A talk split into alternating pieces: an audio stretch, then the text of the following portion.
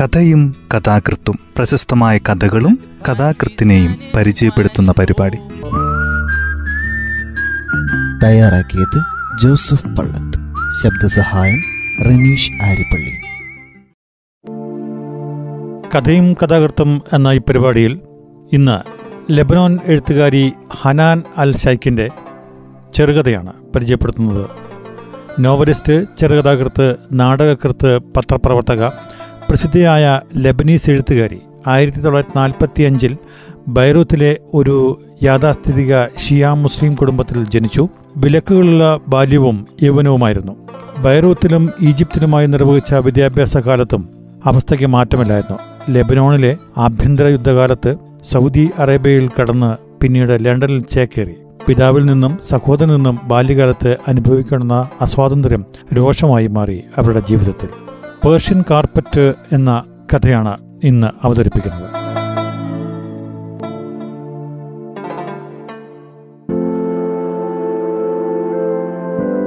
എന്റെ തലമുടി പന്നിവാൽ പോലെ രണ്ടാക്കി മെടഞ്ഞിട്ട ശേഷം മറിയം വിരൽ വായിലിട്ടു നക്കി. എന്നിട്ടത് എന്റെ പുരുകത്തിലൂടെ ഓടിച്ചു. അവൾ സങ്കടപ്പെട്ടു. എന്തൊരു പുരികമാ നിനക്ക്? നിറച്ചും നിറച്ചും അത് തന്നെ. എന്നിട്ട് പെട്ടെന്ന് എന്റെ അനിയത്തിയുടെ നേർക്ക് തിരിഞ്ഞുകൊണ്ട് പറഞ്ഞു ചെന്നിട്ട് നിന്റെ മാപ്പ ഇപ്പോഴും നിസ്കരിക്കുകയാണോന്ന് നോക്ക്. ഞാൻ അറിയുന്നതിന് മുമ്പ് അനിയത്തി മടങ്ങി വന്ന് ഒച്ച താഴ്ത്തിയിട്ട് അറിയിച്ചു ഇപ്പോഴും എന്നിട്ടവളെ ബാപ്പയെ അനുകരിച്ച് കൈകൾ നീട്ടി ആകാശത്തേക്ക് ഉയർത്തിപ്പിടിച്ചു. പതിവ് പോലെ ചെയ്യാറുള്ളതുപോലെ ഞാൻ ചിരിച്ചില്ല. മറിയൂ പകരം അവൾ കസേരമേൽ നിന്ന് സ്കാഫ് എടുത്ത് തലമുടിമേൽ വെച്ച ശേഷം തിടുക്കത്തിൽ കഴുത്തിൽ മുറുക്കി കെട്ടി. എന്നിട്ട് അലമാരി സൂക്ഷിച്ചു തുറന്ന് ഹാൻഡ് ബാഗും എടുത്ത് കഷത്തിൽ വെച്ച് കൈകൾ ഞങ്ങളുടെ നേരെ നീട്ടി. ഒന്ന് ഞാൻ പിടിച്ചു. മറ്റേത് അനിയത്തിയും. ഞങ്ങളും അവളെപ്പോലെ ശ്വാസം വിടാതെ പമ്മി പമ്മി തുറന്നു കിടക്കുന്ന മുൻവാതിലിലൂടെ പുറത്തു കിടക്കുകയാണ് വേണ്ടതെന്ന് മനസ്സിലായി. ഏറുകല്ലിറങ്ങവേ ഞങ്ങൾ വാതിക്കലേക്ക് തിരിഞ്ഞു നോക്കി. പിന്നെ ജനാലയിലേക്കും. അവസാനത്തെ ചവിട്ടുപടിയിലെത്തിയപ്പോൾ ഓടാൻ തുടങ്ങി. ഇടവഴി കാഴ്ചയിൽ നിന്ന് മറിഞ്ഞ് റോഡ് മുറിച്ചു കടന്ന് മറിയം ഒരു ടാക്സി വിളിച്ചു നിർത്തിയ ശേഷം ഓട്ടം നിന്നുള്ളൂ. ഞങ്ങളുടെ ആ പെരുമാറ്റം ഭയം കൊണ്ടുണ്ടായതായിരുന്നു. ബാപ്പയെന്ന് വിവാഹമോചനം ചെയ്യപ്പെട്ട് വേർപിരിഞ്ഞതിന് ശേഷം ഉമ്മയെ ആദ്യമായിട്ട് ഞങ്ങൾ കാണാൻ പോവുകയായിരുന്നു. ഉമ്മയെ കാണാൻ വിടില്ല എന്ന് ബാപ്പ ആണ ഇട്ടിരുന്നു കാരണേ മൊഴി കിട്ടി മണിക്കൂറുകൾക്കുള്ളിലാണ് വീട്ടുകാരെ എന്റെ ബാപ്പയെ കൊണ്ട് നിർബന്ധിച്ച് വിവാഹം കഴിപ്പിക്കുന്നതിന് മുമ്പ് അടുപ്പമുണ്ടായിരുന്ന ഒരാളെ ഉമ്മ വിവാഹം കഴിക്കാൻ പോകുന്നുണ്ടെന്ന വർത്തമാനം പറഞ്ഞത് എന്റെ ഹൃദയം ശക്തമായിട്ട് ഇടിക്കുന്നുണ്ടായിരുന്നു. പേടിയോ ഓടിയത് കൊണ്ടോ ആയിരുന്നില്ല. വരാൻ പോകുന്ന കൂടിക്കാഴ്ചയെക്കുറിച്ച് ഓർത്തുള്ള അങ്കലാപ്പും വിഷമവും കൊണ്ടായിരുന്നു. എന്നെയും എന്റെ ലജ്ജയെയും അടക്കി നിർത്താൻ കഴിഞ്ഞിരുന്നെങ്കിലും എന്റെ മനോവികാരങ്ങൾ കാണിക്കാൻ വളരെയേറെ ശ്രമിച്ചിരുന്നെങ്കിലും എനിക്കാവില്ലെന്ന് അറിയാമായിരുന്നു. അത് ഉമ്മയോടാണെങ്കിൽ കൂടി. അവരുടെ കൈകളിലേക്ക് വീണ് ചുംബനങ്ങൾ കൊണ്ടവരെ ശ്വാസം മുട്ടിക്കാനും അവരുടെ ശിരസ് കെട്ടിപ്പിടിക്കാനും അനിയത്തി ചെയ്യുന്നതുപോലെ സ്വയം ആരും പറയാതെ ചെയ്യാൻ എനിക്കാവുമായിരുന്നില്ല. ഉമ്മ തെക്കു നിന്ന് എത്തിയിട്ടുണ്ടെന്നും അടുത്ത ദിവസം അവരെ രഹസ്യമായി പോയി കാണുമെന്നും മറിയം ചെവിയിൽ പറഞ്ഞതു തൊട്ട് അതേക്കുറിച്ചുള്ള ദീർഘവും കടുത്തവുമായ ചിന്തയായിരുന്നു എനിക്ക്. ഞാനും അനിയത്തി ചെയ്യുന്നതുപോലെ ചെയ്യുന്നത് മനസ്സിൽ കണ്ടു നോക്കി. അവളുടെ പിറകിൽ ചെന്ന് നിൽക്കും. എന്നിട്ട് അതേപോലെ അന്തമായി അനുകരിക്കും. എന്നാലും എന്നെ എനിക്കറിയാം. ഞാൻ സ്വയം എന്നെ തന്നെ മനഃപ്പാടമാക്കാൻ നിയോഗിക്കപ്പെട്ടിരുന്നു. എന്നിരുന്നാലും എത്ര തന്നെ ഞാൻ ചെയ്യാൻ ശ്രമിച്ചാലും എന്താണ് ചെയ്യേണ്ടത് എന്താണ് ചെയ്യരുതാത്തത് എന്ന് മുൻകൂട്ടി ചിന്തിച്ചാലും ഇത്തരമൊരു അവസരമുണ്ടായാൽ ഞാൻ തറയിലേക്ക് കണ്ണു നട്ട് നിന്നം കളയും. നെറ്റ് ചുളിഞ്ഞ് മടക്കുകളുടെ ആഴം കൂടും. ചെയ്യാൻ തീരുമാനിച്ചിരുന്നത് മറന്നുപോകും. എന്നാൽ അപ്പോഴും പ്രതീക്ഷ കൈവിടാറില്ല. വിനയപൂർവം വാ പിളർത്തി പുഞ്ചിരി വരുത്തി നിൽക്കും. അതുകൊണ്ട് പ്രയോജനമില്ലെങ്കിലും? കുഴപ്പമൊന്നുമില്ലല്ലോ. ടാക്സി ചെങ്കൽ തൂണുകളിൽ രണ്ട് സിംഹങ്ങൾ നിൽക്കുന്ന വീട്ടുപടിക്കിലെ സ്റ്റോപ്പിൽ നിർത്തിയപ്പോൾ ആഹ്ലാദം കൊണ്ട് ഞാൻ മതിമറന്നുപോയി. പടിക്കൽ രണ്ട് സിംഹങ്ങൾ നിൽക്കുന്ന വീട്ടിലാണല്ലോ എന്റെ ഉമ്മ താമസിക്കുന്നത് എന്നോർത്ത് ആഹ്ലാദത്തിൽ അമർന്നുപോയി. അനിയത്തി സിംഹത്തെ അനുകരിച്ച് മുരളുന്നത് കേട്ട് ഞാൻ അവളെ അസൂയോടെ തിരിഞ്ഞു നോക്കി അവൾ സിംഹത്തെ എത്തിപ്പിടിക്കാൻ ശ്രമിച്ച് കൈകൾ നീട്ടുന്നത് ഞാൻ കണ്ടു. ഞാൻ സ്വയം ചിന്തിച്ചു. ഇവൾ ഒരു പ്രശ്നവുമില്ലാതെ എല്ലായ്പ്പോഴും ആഹ്ലാദത്തിലാണ് ഉല്ലാസം ഒരിക്കലും ഇവളെ വിട്ടുപോകാറില്ല. ഏറ്റവും വിഷമം പിടിച്ച ഘട്ടത്തിൽ പോലും കണ്ടില്ലേ? അമ്മയെ കാണാനുള്ള ഈ പോക്കിൽ യാതൊരു മനപ്രയാസവും ഇല്ലാതെ. എന്നാൽ ഉമ്മ വാതിൽ തുറന്നു വരുന്നത് കണ്ടപ്പോൾ കാത്തു നിൽക്കാൻ കഴിയാതെ അനിയത്തിയുടെ മുന്നിലേക്ക് ഓടിച്ചെന്ന് ഉമ്മയുടെ കൈകളിൽ സ്വയം ചെന്ന് വീഴുന്നതാണ് ഞാൻ കണ്ടത്. ഞാൻ കണ്ണുകൾ അടച്ചു. ഏറെ നേരത്തേക്ക് ചലിക്കാനാവാതെ ശരീരത്തിലെ സർവസന്ധികളും മരവിച്ചു പോയിരുന്നു. ഞാൻ ഉമ്മയുടെ തലമുടിയുടെ മാറ്റമില്ലാത്ത വാസന ആസ്വദിച്ചു. അവരെ എനിക്ക് എന്തുമാത്രം നഷ്ടമായെന്ന് ആദ്യമായി എനിക്ക് മനസ്സിലായി. ബാപ്പയും മറിയവും അല്ലലും അലട്ടലുമില്ലാതെ ശ്രദ്ധിക്കുന്നുണ്ടെങ്കിലും ഉമ്മ തിരിച്ചു വന്ന് കൂടെ ഞങ്ങളോടൊപ്പം താമസിക്കാൻ ആഗ്രഹിച്ചു. എന്റെ ബാപ്പ മൊഴി ചൊല്ലിയില്ലെങ്കിൽ സ്വയം മണ്ണെണ്ണ ഒഴിച്ച് തീ കൊളുത്തി ചത്തുകളയുമെന്നുള്ള ഉമ്മയുടെ ഭീഷണിയെ തുടർന്ന് മതകാര്യ ശൈക്കിടപെട്ട് വിവാഹമോചനം ചെയ്യാമെന്ന് ബാപ്പ സമ്മതിച്ചപ്പോൾ ഞാൻ കണ്ട ഉമ്മയുടെ പുഞ്ചിരി എനിക്കൊരിക്കലും മനസ്സിൽ നിന്ന് ഒഴിവാക്കാൻ സാധ്യമല്ല എന്റെ വികാരങ്ങളെല്ലാം അവരുടെ ആ ഗന്ധത്തിൽ മരവിക്കപ്പെട്ടു പോയിരുന്നു. അവ മനസ്സിൽ അത്രമാത്രം ഭദ്രമായി സൂക്ഷിച്ചിരിക്കുകയായിരുന്നു. ഞങ്ങളെ ചുംബിച്ച് കരയാൻ തുടങ്ങിയപ്പോൾ ഉമ്മ ആംഗ്ലയുടെ പിറകിലൂടെ തിരക്കിട്ട് നടന്നുപോയി കാറിൽ കയറുകയാണ് ഉണ്ടായത്. എന്നത് നേരാണെങ്കിലും അവരെനിക്ക് എന്തുമാത്രം നഷ്ടപ്പെട്ടുവെന്ന് ഞാൻ അനുഭവിച്ചറിഞ്ഞു. ഞങ്ങളെപ്പോഴും വീടിന് പുറത്തെ വഴിയിലിരുന്ന് കളിക്കുകയായിരുന്നു. രാത്രി ആയപ്പോൾ വളരെ നാളുകൾക്ക് ശേഷം അന്ന് ആദ്യമായി ഞങ്ങൾ ബാപ്പയുമായുള്ള ഉമ്മയുടെ വഴക്കിടൽ കേട്ടില്ല. സമാധാനവും ശാന്തതയും വീണ്ടും വീട്ടിലേക്ക് ഇറങ്ങി വന്നു. മറിയം കരഞ്ഞതൊഴിച്ച ബാപ്പയുടെ ഒരു ബന്ധുവായിരുന്നു അവൾ എന്നെ പ്രസവിച്ചതിന് ശേഷം തൊട്ട് ഞങ്ങളോടൊപ്പം പാർത്തു വരികയായിരുന്നു. പുഞ്ചിരിച്ചുകൊണ്ട് അനിയത്തെ പുണർന്ന് ചുംബിക്കാനും മറിയത്തിനെ വീണ്ടും ആശ്ലേഷിക്കാനുമായി ഉമ്മ എന്നെ നീക്കി നിർത്തി. മറിയം കരച്ചിലുള്ള പുറപ്പാടിലായിരുന്നു. ഉമ്മ അവളോട് പറഞ്ഞത് കേട്ട് കരഞ്ഞുകൊണ്ട് നന്ദിയുണ്ട്. കുപ്പായ കൈകൊണ്ട് കണ്ണീർ തുടച്ചു മാറ്റി ഉമ്മ എന്നെയും അനീത്തിയെയും അടിമുടി നോക്കി. പടച്ചവൻ ഇവരെ കാത്തു രക്ഷിക്കട്ടെ. എന്തുമാത്രം വളർന്നു? ഉമ്മ എന്നെ ഇരു കൈകൾ കൊണ്ടും ചുറ്റിപ്പിടിച്ചു. അപ്പോൾ അനിയത്തി മുഖം ഉമ്മയുടെ അരക്കെട്ടിൽ പൂഴ്ത്തിവെച്ചു. ആ വിധത്തിൽ നടക്കാൻ ബുദ്ധിമുട്ടാണെന്ന് കണ്ട് ഞങ്ങളെല്ലാവരും ചിരിച്ചു. അകത്തെ മുറിയിലെത്തിയപ്പോൾ പുതിയ ഭർത്താവ് അകത്തുണ്ടെന്ന് എനിക്ക് മനസ്സിലായി. കാരണം ഉമ്മ ചിരിച്ചുകൊണ്ട് പറഞ്ഞു മഹമൂദിന് നിങ്ങളെ വലിയ ഇഷ്ടമാണ് ബാപ്പ നിങ്ങളെ എനിക്ക് തരികയാണെങ്കിൽ ഇവിടെ പാർക്കാമെന്ന്. അദ്ദേഹത്തിന് മക്കളായിട്ട്? അനിയത്തി ഇത് കെട്ടി ചിരിച്ചു. അപ്പം ഞങ്ങൾക്ക് രണ്ട് ബാപ്പയായല്ലോ? ഞാൻ മരവിക്കപ്പെട്ട നിലയിൽ തന്നെ കൈ ഉമ്മയുടെ കൈമേൽ വെച്ചിരിക്കുകയായിരുന്നു. അങ്ങനെ ചെയ്തതിൽ എന്റെ സ്വത്വത്തിൽ നിന്ന് എന്റെ ചങ്ങലക്കിട്ട കൈകളിൽ നിന്ന് എന്റെ ലജ്ജയുടെ തറവറയിൽ നിന്ന് ആയാസരഹിതമായി മോചനം സാധിച്ചതിൽ എനിക്ക് അഭിമാനം തോന്നി. ഉമ്മയുമായി സന്ധിക്കുന്നതിന്റെ ചിത്രം മനസ്സിലേക്ക് ഓർത്തെടുക്കുവാൻ ശ്രമിക്കവേ ഞാൻ ചിന്തിച്ചു.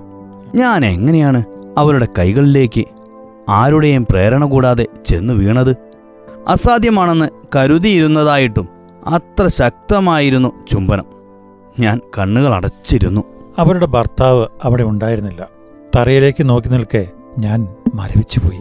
സംഭ്രമത്തോടെ തറയിൽ വിരിച്ചിരിക്കുന്ന പേർഷ്യൻ പരവതാനിയിലേക്ക് ദൃഷ്ടി തിരിച്ചു. എന്നിട്ട് ഉമ്മയുടെ മുഖത്തേക്ക് ദീർഘമായൊന്ന് നോക്കി. എന്റെ നോട്ടത്തിന്റെ അർത്ഥം മനസ്സിലാകാതെ അവർ തിരിച്ചുപോയി അലമാരി തുറന്നു. അതിൽ നിന്ന് എനിക്ക് എംബ്രോയിഡറി ചെയ്ത ഒരു ബ്ലൗസ് വലിച്ചെടുത്തു.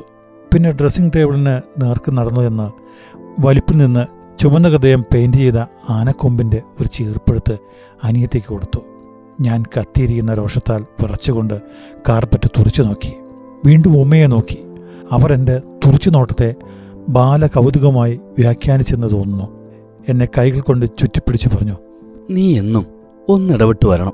വെള്ളിയാഴ്ച മുഴുവൻ നിനക്ക് എന്റെ കൂടെ കഴിയാം. അവരുടെ ചുറ്റിപ്പിടിക്കുന്ന കൈ പിടിവെച്ച് ആ വെളുത്ത കൈയിൽ പല്ലുകൾ ആഴ്ത്താൻ ആഗ്രഹിച്ച് ഞാൻ അനങ്ങാതെ നിന്നു.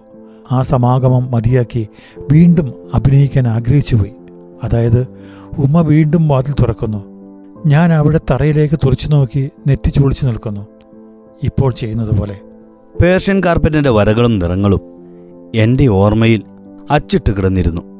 പാഠങ്ങൾ ചെയ്യുമ്പോൾ അതിലാണ് ഞാൻ കിടക്കാറുണ്ടായിരുന്നത്. വളരെ അടുപ്പമായിരുന്നു എനിക്കതിനോട്. അതിന്റെ ഡിസൈനുകൾ ഉറ്റുനോക്കി അത് ചുവന്ന തണ്ണിമത്തങ്ങയുടെ വീണ്ടും വീണ്ടും ആവർത്തിക്കുന്ന പൂളുകൾ പോലെ തോന്നിക്കുന്നുണ്ടെന്ന് കണ്ടെത്തിയിരുന്നു. എന്നാൽ കട്ടിലിരുന്നാൽ തണ്ണിമത്തങ്ങയുടെ ഓരോ പൂളും നേർത്ത പല്ലുകളുള്ള ചീർപ്പായി മാറിയിട്ടുണ്ടെന്ന് കണ്ടു. അതിന്റെ നാലു വശങ്ങളിലും ചുറ്റിയുള്ള പൂങ്കുലകൾക്ക് പർപ്പിൾ നിറമായിരുന്നു. ഉഷ്ണകാലം തുടങ്ങുമ്പോൾ ഉമ്മ അതിലും മറ്റും സാധാരണ കാർപ്പറ്റുകളിലും പാറ്റമിഠായികൾ വെച്ച് ചുരുട്ടിക്കൂട്ടി അലമാരയുടെ മുകളിൽ വെക്കും. ശരൽക്കാലം വന്നാൽ അതെടുത്ത് മച്ചിന് മുകളിൽ കൊണ്ടുപോയി വിരിക്കുന്നത് വരെ മുറി വിറങ്ങലിച്ച് മ്ലാനമായ പോലെ തോന്നിച്ചിരുന്നു. ഉമ്മ പാറ്റാമിഠായികളൊക്കെ പെറുക്കിയെടുക്കും. ഉഷ്ണവും ഈർപ്പവുമേറ്റ് അധികവും അരിഞ്ഞു പോയിട്ടുണ്ടാവും.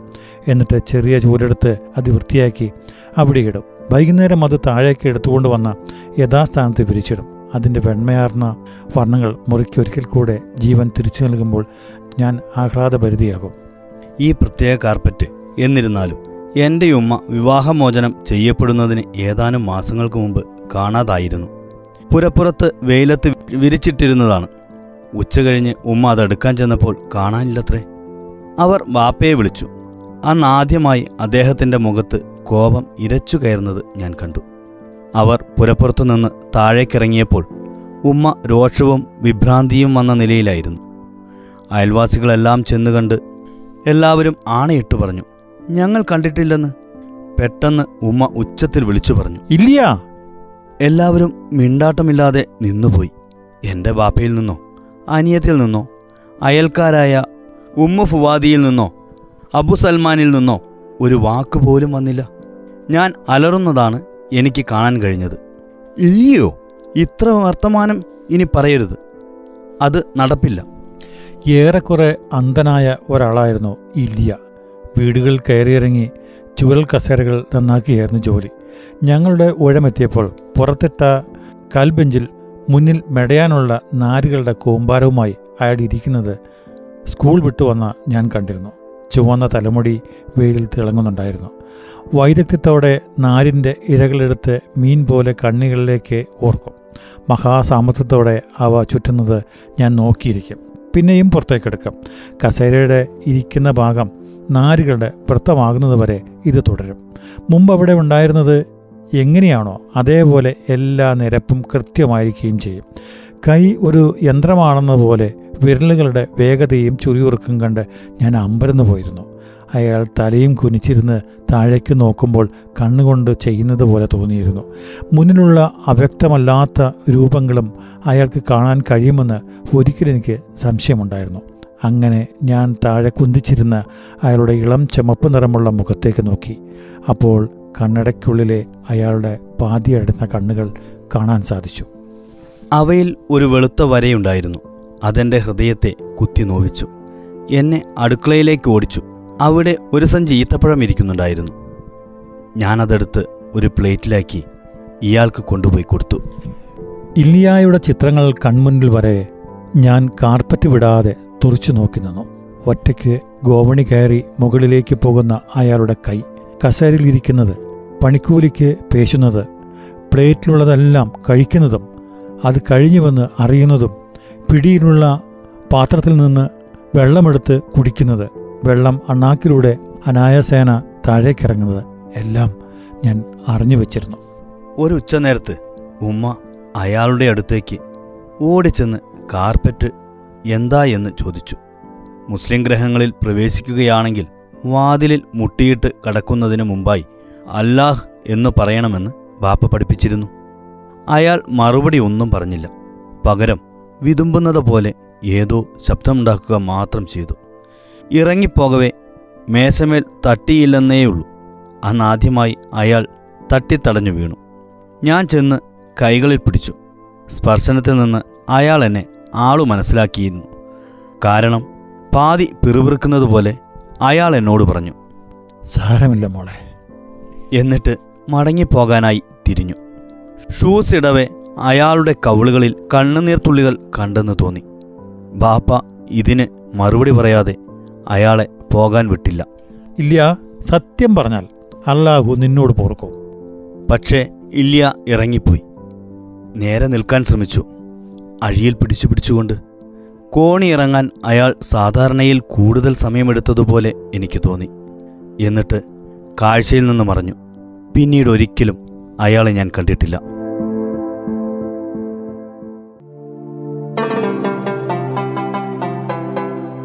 കഥ ഇവിടെ അവസാനിക്കുന്നു. ലബനീസ് ആഭ്യന്തര യുദ്ധം പശ്ചാത്തലമാക്കി സാഹിത്യ രചന നിർവഹിക്കുന്ന ഏതാനും ചില എഴുത്തുകാരിൽ ഒരാളാണ് ഹനാൻ. ലൈംഗികതയും വിവാഹമോചനവും ഗർഭചിത്രവും ചിത്രീകരിക്കുന്നത് കാരണം അവിടെ കൃതികൾക്ക് അറബ് ലോകത്ത് വിലക്കുമുണ്ട്. ഹനാൻ അൽ ഷൈഖിന്റെ വളരെ മികച്ച ഒരു കഥയാണ് ഇന്ന് ഈ പരിപാടിയിൽ നിങ്ങൾ കേട്ടത്.